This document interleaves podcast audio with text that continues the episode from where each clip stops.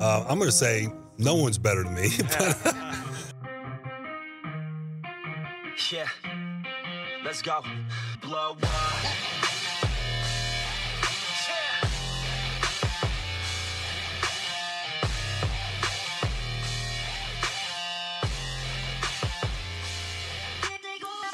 Welcome to Locked On Dolphins Thursday, May 14th.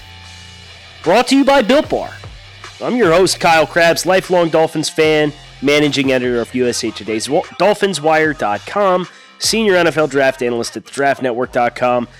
And we are going to have a fun little show today because we're going to talk about some former Dolphins. We're going to talk about some current Dolphins. We're going to talk about the dynamics uh, that are involved in what made the former Dolphin a former Dolphin, what is uh, the next step for the current Dolphin under the microscope. And we're going to talk about the Las Vegas Raiders. Continuing our crossover series, we're going to be meeting with Q from Locked On Raiders at the end of the show to talk about the dynamics of how the Raiders are building their team, how the Dolphins are building their team. Two teams that are moving in the same direction, upwards, and are doing so thanks to drastic roster overhauls and prioritizing some pretty similar criteria in football players to get there. But before we do any of that, a little love for one of the greats. Former Miami Dolphins defensive end Cameron Wake was ranked 41st on the Pro Football Focus all decade list of the best 101 football players of the 2010s. 41st. Very strong representation for Cameron Wake, uh, who in 2014 and 2015 led Pro Football Focus in pass rush grade.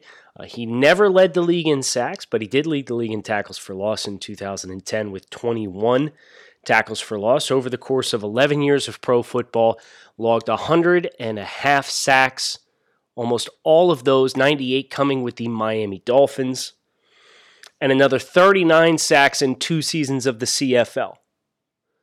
Cameron Wake, 139 and a half career sacks between 13 seasons at the CFL and the NFL level. If you think about some of the greats to come through the CFL pipeline, Warren Moon is the name who's most prominent. He is the most prominent player who went on to be a Pro Football Hall of Famer. His raw passing stats, as far as what he was able to do in the NFL, he passed for just short of 50,000 yards in his career, but he didn't start playing in the NFL until he was 28 years old. He went on by the early 90s to be made to named to one, two, three, four, five, six, seven, eight consecutive Pro Bowls, led the league in touchdowns, passed for 4,600 yards in consecutive seasons in 80 or in 1990 and 1991. Some really groundbreaking stuff from Warren Moon. As I said, nine time Pro Bowler, never was named to an All Pro team, was the AP Offensive Rookie, Offensive Player of the Year in, two, in 1990. Hall of Famer, nine time Pro Bowler.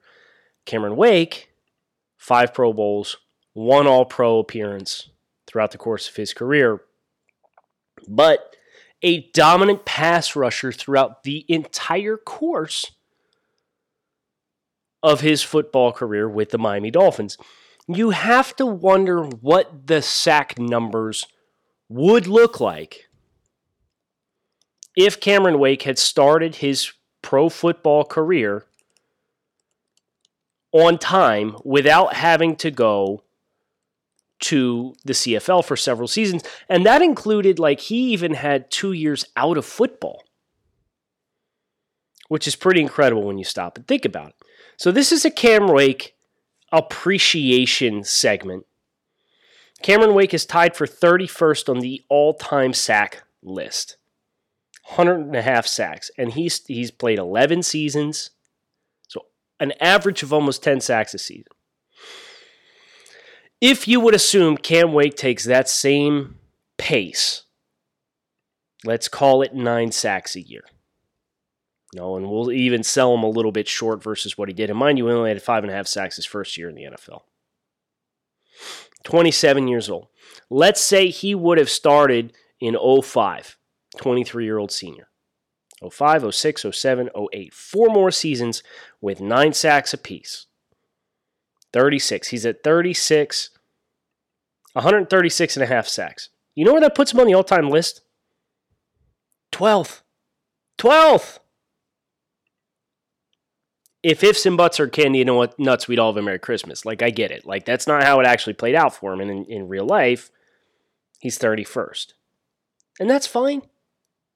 He's a triple digit sack guy. There's only 34 of those guys in the history of the league. And of the guys, you know, that, that list will grow. Make no mistake.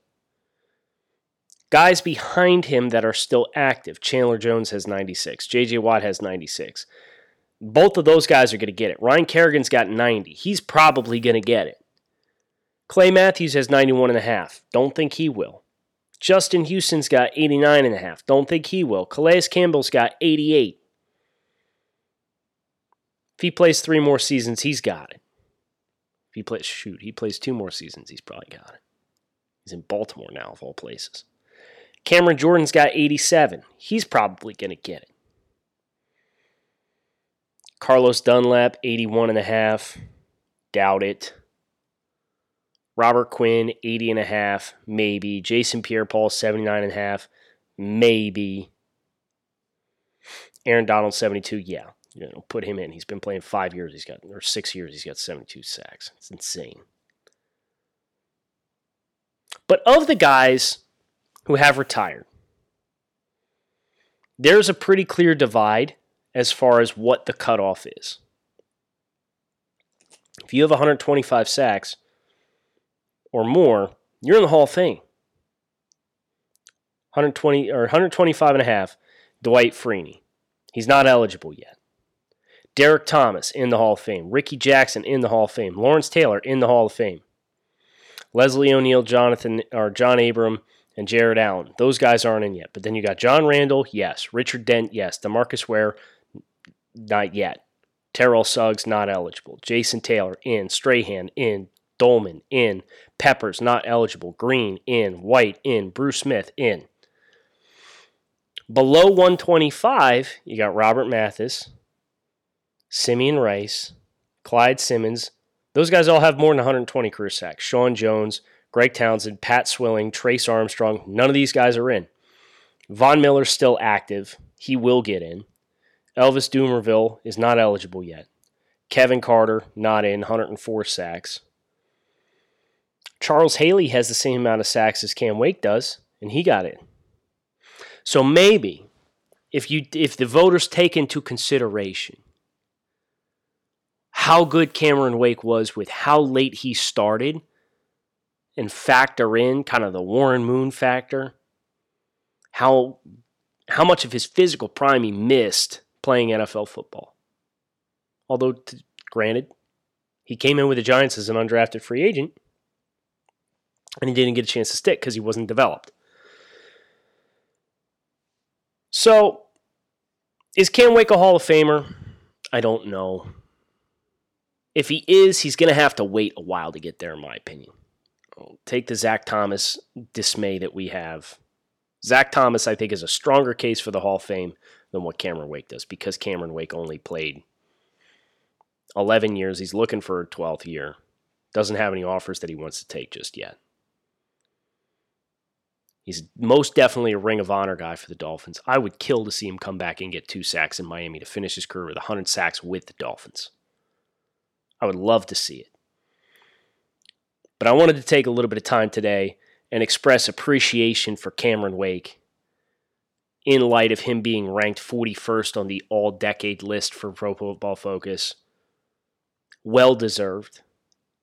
Wish Cam nothing but the best. It was an unfortunate reality to rebuild. It was time to move on because the Dolphins had to take those reps that Cam Wake was going to take and give them to young guys like Charles Harris and Taco Charlton and figure out if these dudes can play football. Which brings us to an amazing segment to the next topic of conversation I want to have today which is regarding Taco Charlton. Taco Charlton signed with the Chiefs, was cut by the Dolphins this offseason. After being a week three waiver wire pickup, played in Dallas that week, got a sack against Dak Prescott that week. It was kind of cool. Then you get to the end of the season, and I think he was a healthy scratch for three of the final five games. And once he got cut, Armando Salguero came out from the Miami Herald and said club sources complained Taco Charlton's attitude was not that that the Dolphins would have hoped. And that contributed to the healthy scratches. That contributed to him getting cut.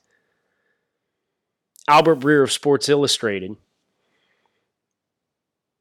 upon the news of the Dolphins cutting Charlton back in late April, the call came down to Taco Charlton versus TJ Watt for the Cowboys in the first round of 2017. Some Watt supporters in the room dubbed Charlton Soft Taco. Keep those things in mind as I read to you what Charlton said about why his tenure in Miami and Dallas uh, didn't end well. Former first round pick Taco Charlton said his departure from the Cowboys and Dolphins in both spots was, quote, mutual, and that's why it wasn't a surprise when each happened. He feels he has kind of been used out of position in the past, and Kansas City's scheme thinks he'll be more comfortable. Brother, if you were ever going to get an opportunity to shine, or to at least look competent, it was on the Dolphins team that's defensive end room was so freaking bad that they've added literally five defensive ends to the room this offseason. Say what you will about usage. Dallas Cowboys have routinely been. Dallas Cowboys drafted Charlton because his skill set was a better fit for their archetype than TJ Watt was. In hindsight, bad decision. Seems to me as though there's a little bit of a. When a player leaves two different spots and says both times, it's not me, it's you, with the reputation of soft taco, with the complaints about Charlton's attitude with the Dolphins, of all defensive end rooms that you could possibly land in. The worst one in the league as a former first round pick, and you say, yeah, well, you know, they didn't really use me well. Why? Because they asked you to put your hands on blockers? Dallas hand selected you because your traits fit their role and vision. Miami claimed you because they needed defensive end help. You're a former first round talent, and you have certain tools that are going to play a certain brand of football. I'm starting to get the impression Taco Charlton just didn't want to play that brand of football. Taco Charlton wants to be a speed rusher off the edge. Brother, you're 4'9 in the 40. You don't have great flexibility off the edge to turn corners at high rates of speed. So if your skill set in your mind is I need to be a finesse football player, which was one of the complaints about Charlton, and, and hence again, you know, soft taco on the field. If in your mind you play a certain way and both teams that take you ask you to play differently because it's what physically you're best suited to do and you don't buy in and then you're not surprised when you get cut from both places and you say yeah it wasn't me it was them. Okay okay i get a little peeved at this one you know, best best wishes to Taco playing in Kansas City. Maybe playing for a Super Bowl winner is what he needs to to light a fire under his rear end. Um, but if it was going to happen for Charlton, you would have assumed it would have happened in Miami with a multiple front defensive s- system, with a development based coaching staff and Brian Flores. But this team cut him and traded Charles Harris, which in itself was a minor miracle they got anything for him and they signed Shaq Lawson and Emmanuel Ogbah. And then they added Raekwon Davis, who's an uh, odd front end interior defensive lineman hybrid, and Jason Strowbridge, who is the same thing, and Curtis Weaver in the draft. That's how bad the Dolphins perceived their defensive end room. And if you can't buy into that, happy trails. Best wishes to you. I also have some best wishes to each and every one of you listening to this show, which is why I want to talk to you about Built Bar. Built Bar, proud sponsor of the Locked On Network and Locked On Dolphins. Uh, the best protein bars these lips have ever touched. From my mouth to your ears. I swear to goodness. They are amazing. They eat like candy bars.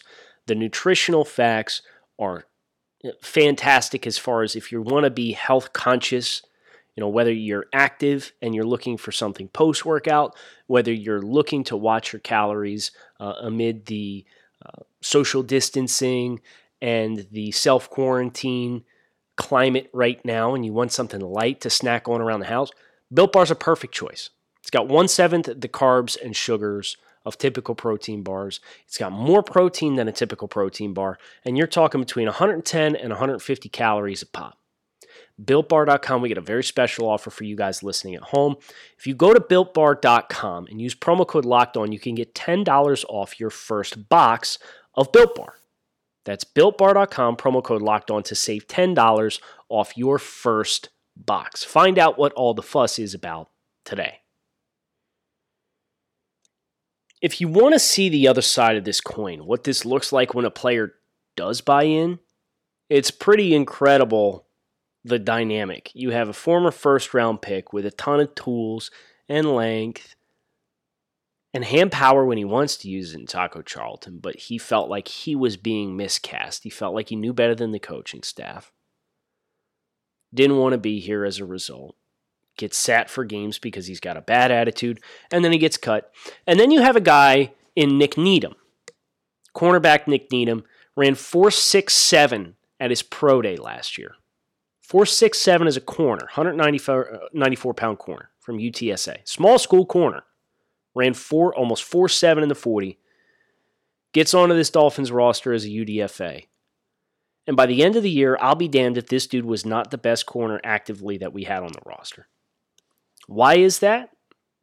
It's because he bought into the program. He brought into what this coaching staff was selling. And that's all they're asking their players to do. Nik Needham in training camp didn't look like he belonged on an NFL field. He looked lost. And he made some plays through the preseason and built some confidence in himself. And then by the time Xavier Howard goes down, Needham steps into a very prominent role in the secondary and plays well because he's coachable and he's listening to what this coaching staff is saying. And you get to the end of the year and it's like, well, shoot, like the Dolphins really stole some good value out of this Nik Needham kid. Maybe they don't need corners. You know, he looked positioned opposite Xavier Howard to be a starting corner at the beginning of the offseason, depending on what the Dolphins chose to do. Well, then they signed Byron Jones to a record setting contract. Said, okay, well, Nik can play inside or Nik can compete with Bobby McCain if they're going to move Bobby McCain back to nickel. They didn't move Bobby back to nickel, and so we said, okay, that's that's good news for Nik. And then they draft Noah Igbinoghene in the first round of the NFL draft. Like, what's next for Nik Needham? And this, for me, it goes back to one of my general thoughts and principles about team building. Don't let the promise of a good prospect prevent you from bringing on a great prospect or a great player. The Dolphins elected not to do that when they signed Byron Jones to a record setting deal. You have an athletically limited, but very engaged, bought in, promising young player who eats up everything his coaches tell him like a sponge. But then you have one of the best physically talented, most explosive athletes at the position active in the league who's in the prime of his career, available to sign. You sign him. Can't complain about that, especially with how many defensive backs the Dolphins are going to implement. And then in the draft, the Dolphins apparently had Noah Igbinoghene as their top available player with the 30th overall pick in the NFL draft. If that's the case, and you're going to use a ton, draft him because we've already gone through the trends with what the Dolphins have gravitated towards based on what their projected starting nickel group is going to look like. They want the athletes. Doesn't mean you can't necessarily win in certain roles and certain usages and certain matchups with a guy like Nik Needham, who's not a super dynamic athlete. But if that's the Dolphins' preference and that is what their threshold is for investment at the position, don't let a UDFA who's athletically limited prevent you from bringing on a guy who's your top ranked position of all position or top ranked player regardless of position with a 30th overall pick. Because at the end of the day, Xavier Howard still has bunch of knee issues. And Nik Needham is one rep away from being in the starting lineup. And this is why depth is so important. And this is why we when we talk about the Dolphins and what measures of progress you can measure for this roster and the talent on this roster, when the Dolphins start cutting guys because their team is too deep at certain positions and those players are promptly getting claimed by other teams, that is a measure of progress. That's what we've seen the Dolphins start to see this offseason. You have started to see a number of the players that they cut get claimed on waivers. They didn't, you know, clear waivers and then hit the open market and negotiate and sign somewhere else. Teams wanted to prioritize them so much they said, we do not want to risk this guy hitting the open market. We're going to execute our priority in the waiver wire to lock this guy in. Talent. The Dolphins are shedding talented players, and they're shedding talented players in a completely different way and dynamic than what they did last year, right? Because you think about, well, they you know they traded Robert Quinn, they traded Ryan Tannehill, they let Cam Wake walk, they let Ja'Wuan James walk, and, and you're right. But of those guys, who's the only guy that got like a significant contract? Ja'Wuan James, who was promptly hurt and played four games this year. one of the pedestrian first round picks the Dolphins have made. Not a bad pick. He was an above average starting right tackle. But if you're going to pay him record setting right tackle money versus letting him walk and getting somebody in the second round that you're going to pay what's going to be equivalent to eh, $7 million to over the course of four years, and Robert Hunt, provided Robert Hunt hits. And of course, there's the question of, well, what if he doesn't hit, Kyle? And I get that. But like it's econ- there's economics involved with these decisions as well. But the Dolphins shedding this kind of talent and taking a player like Nik Needham, who was so good for you towards the end of the year, and saying, We understand that you're good and you're promising, but this is a small sample size. And at the end of the day, our roster needs to be as strong as possible in areas X, Y, and Z. So that means, Nik, this is no disrespect to you, but this is what we perceive as the needs on our roster, and these are the the traits that we need at this position. Nik Needham now will have the opportunity to try and improve in year two as much from week one to week 17 as what he did last year. And if his starting point is where he ended last season and he continues to improve, the Dolphins are going to be set at corner, even if Xavier Howard goes down, which is a good problem to have. That's what's next for Nik Needham. Strap it up, and continue your own progress because at the end of the day, if you're that good, you're going to get on the field. And the Dolphins will play the numbers game. And if you're that good, the Dolphins are going to look at you and they're going to say, well, do we really need to pay Xavier Howard $16 million a year with the durability issues with his knee? Or they're going to say, well, maybe one of the maybe Noah Igbinoghene needs to transition to free safety, like they did with Bobby McCain. Like they'll find the ways to get the best players on the field. And the Dolphins drafting Igbinoghene in the first and signing Byron Jones to a record-setting contract, that's not an, indi- an indictment of Nik Needham. That's just, you know, kind of when you're a rebuilding team, all bets are off. There's no such thing as box checked. And that's why entering this offseason, we looked at the wide receiver position and we said, yeah, wide receiver position is probably one of the deeper positions on the Dolphins roster. And we get through free agency and we get through the draft, and now you, I now I dare you to look at the wide receiver group and say, yeah, that's one of the best position groups on the team because it's not. You got DeVante Parker, Preston Williams, who is very much in the same boat as Nik Needham, very promising young talent but not somebody you should put all your eggs in that basket to because what if he's not ready at the beginning of the season? Gary Jennings, Mack, Hollins, Isaiah Ford, Jakeem Grant, Albert Wilson. These are the names in the wide receiver room now. Albert Wilson's on a contract year. Couldn't find his explosiveness last year. These dynamics when you're rebuilding and you have so much overturn, the dynamics of your roster change so significantly. And that's how a guy like Nik Needham, who did everything right, who completely bought into the process, completely bought into the coaching, can go from a guy who's looking like a potential starter to the fourth corner on the depth chart. But that is a sign of progress. And now the challenge then turns over to Needham to say, okay, you know, you don't typically meet our criteria, but if you can play, you can play, you're going to play. So keep improving. Time to shift gears, turn things over. Locked on Raiders. A little bit of AFC West crossover action to close this Thursday episode of Locked On Dolphins. So I hope you guys enjoy. I'm sitting here and I'm looking at this roster that the Raiders have constructed. And I'm really impressed. You know, there has very clearly become a Jon Gruden, Mike Mayock type of football player. And you think about, you know, the the early draft decisions that this team has made over the course of the past two seasons, specifically with Mike Mayock in the draft. Can you talk to Dolphins fans a little bit who might not necessarily be familiar with what some of these archetype and, and boxes that they like to check with early draft selections, what those are, and what the identity of this football team is going to be entering year three with Coach Gruden?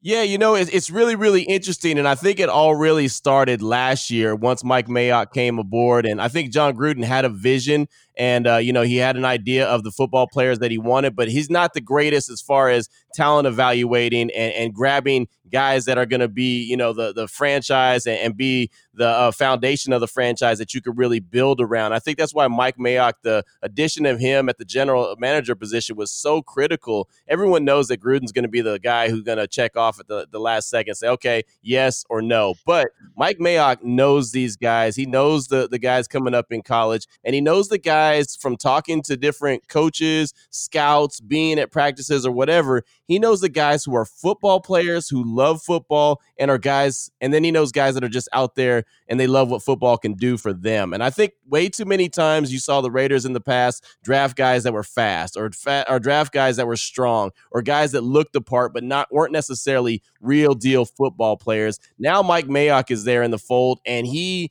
has a good eye for just guys who love football, guys who have and come from winning programs. You know, if you see the, the Raiders in the last two seasons have drafted five guys from Clemson. You know why? Because they're winners. They expect to win. He's drafted a running back from Alabama. You know why? Because he's a winner. He expects to win. I mean, guys that come from programs that are used to playing late in the season in games that matter, games that, you know, going into the college football playoff. I mean, guys like that that know their role and know that how critical they are. I mean, they went and got Tanner Muse, who basically is going to be a glorified special teamer. They got him in the third round, late third round. They grabbed this guy, and a lot of people are talking about that pick as it's so such a bad pick. And why would you reach for a guy like that? Well, he comes from Clemson, so he he just has that pedigree. He knows what Dabo Swinney wanted to to be a winning unit, and and that's what they're bringing in. They're guy they're bringing in guys from winning units. So uh, the one thing I've noticed that that Mike Mayock and Jon Gruden don't care about is what the national media says, okay, this is where you're supposed to draft this guy. This is where you're supposed to take this guy.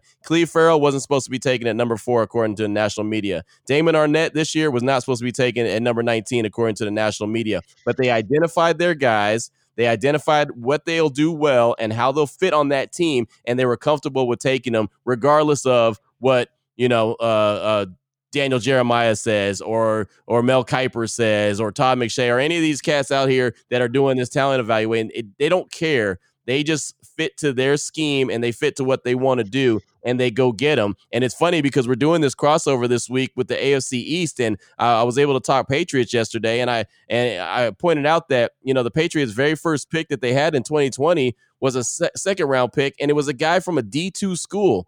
Any other team in the league, the Dolphins do it, the Raiders do that. Everyone's dogging the mess out of right. that. That's the worst pick ever. But the Patriots do it. It's like, yeah, that's very Patriot like. That makes a lot of sense. That's what the Raiders are trying to do. And I'm sure that's what the Dolphins are trying to do too. Identify guys that fit with what they do, what they want to do, and know how they're going to fit with their team and their scheme, regardless of what the others on the outside say they're supposed to do.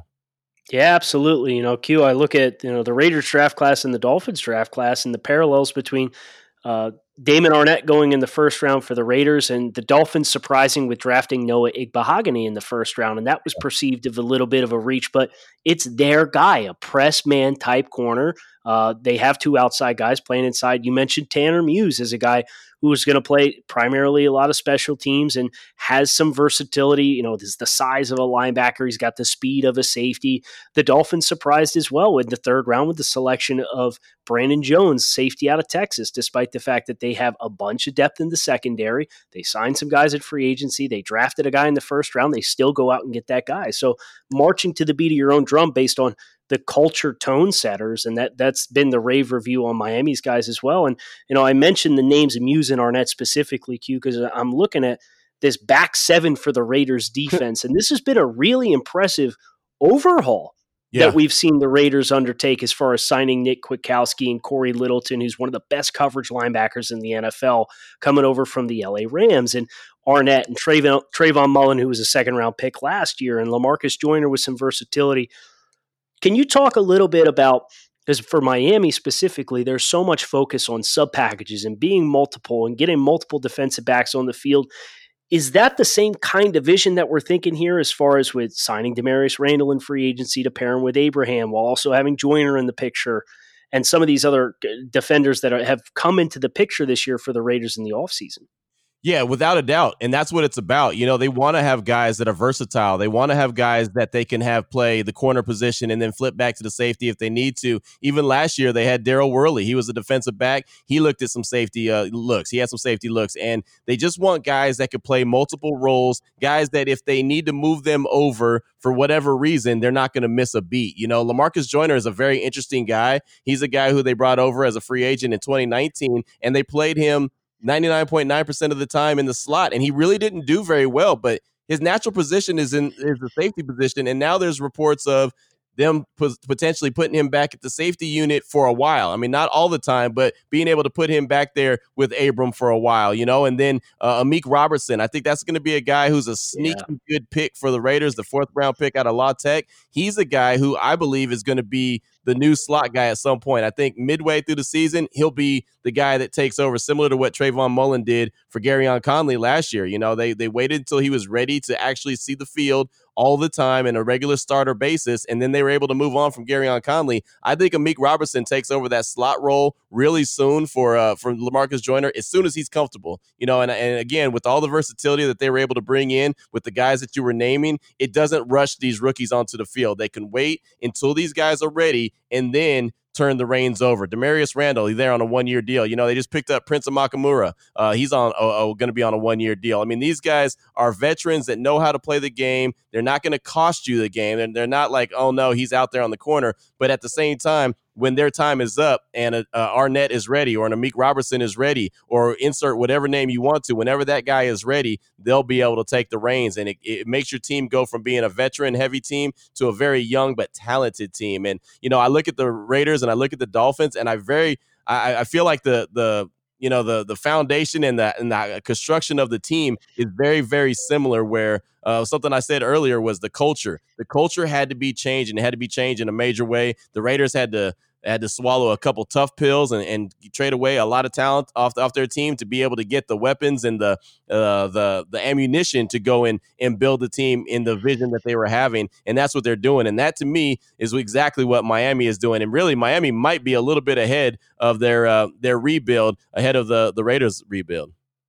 Well, it's interesting. You know, you mentioned parallels, and that's been one of the more fun things throughout the course of these two weeks of doing divisional crossovers trying to find the parallels between teams and their their life cycles and where they are in their life cycles, and definitely see some uh, some identity similarities between these two teams. And, and Miami's been another team that's uh, gone after you know culture setters for for guys who are experienced as winners. But you know, Q, I look at this offense, and this is where I see the the most prevalent mirroring. And the Denver Broncos were kind of in the same boat. I talked to Cody uh, yesterday on Locked On Dolphins established offensive line. They invested in the offensive line, and, and Uh, another great example of a, a, guy who they selected not really caring what the national consensus was was left tackle Kolton Miller, right? One of the big surprises of the first round in 2018 when he got drafted in Gruden's first year before Mike Mayock got there.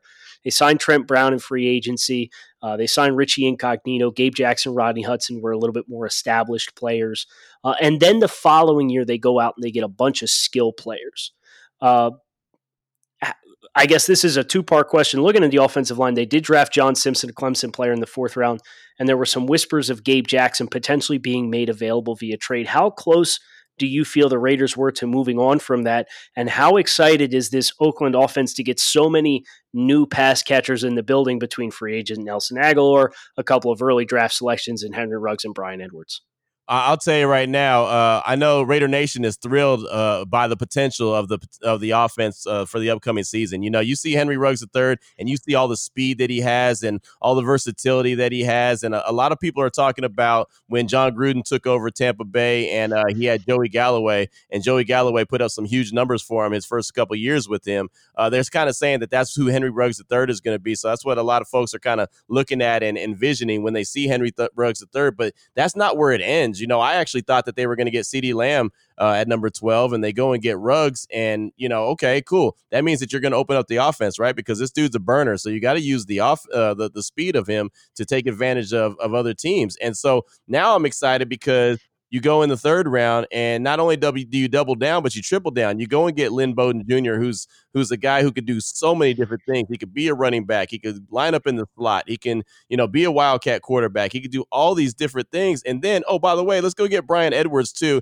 and uh, have a yeah. big body that could be someone in the, you know, in the red zone and, and really be effective there. Be your big body wide receiver. Go up and get those 50-50 balls. And Will Muschamp, is his college uh, coach at South Carolina, said when you throw the 50-50 ball to Bryan Edwards, it's more like an 80-20 ball. It's not really, you know, a 50-50. And I mean, obviously, that's going to be a lot more difficult in the NFL, but still, you know, he has that potential. So I really think you combine all the weapons that they have to throw the ball to now, and uh, you open up Josh Jacobs in, in the running game because you know that the Raiders want to run the ball and they're going to want to run it heavy. Now he doesn't have the eight man box. You know, now he has a clean box. He can run run in. Uh, Darren Waller, who was a stud last season, he uh, you know he he doesn't see the double team anymore because now you have to respect the wide receivers. So yeah, the potential is there. It all starts with the offensive line. You know, you win you win it in the trenches. You really do.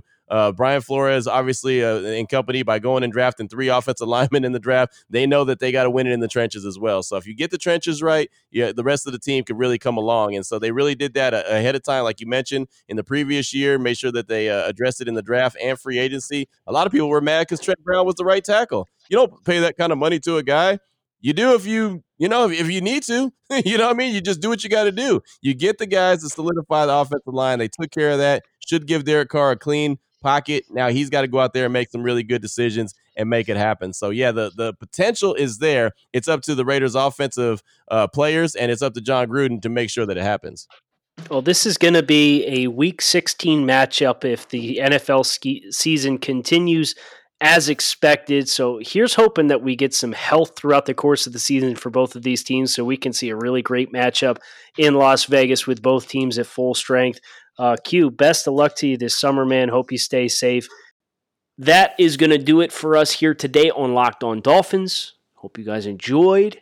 Brought to you by Built Bar. Make sure promo code Locked On gets you $10 off that first order. I am Kyle Crabbs. We will be back again tomorrow to wrap up the week. So hit subscribe, keep it locked in right here on Locked On Dolphins, and I hope to see each and every one of you again tomorrow.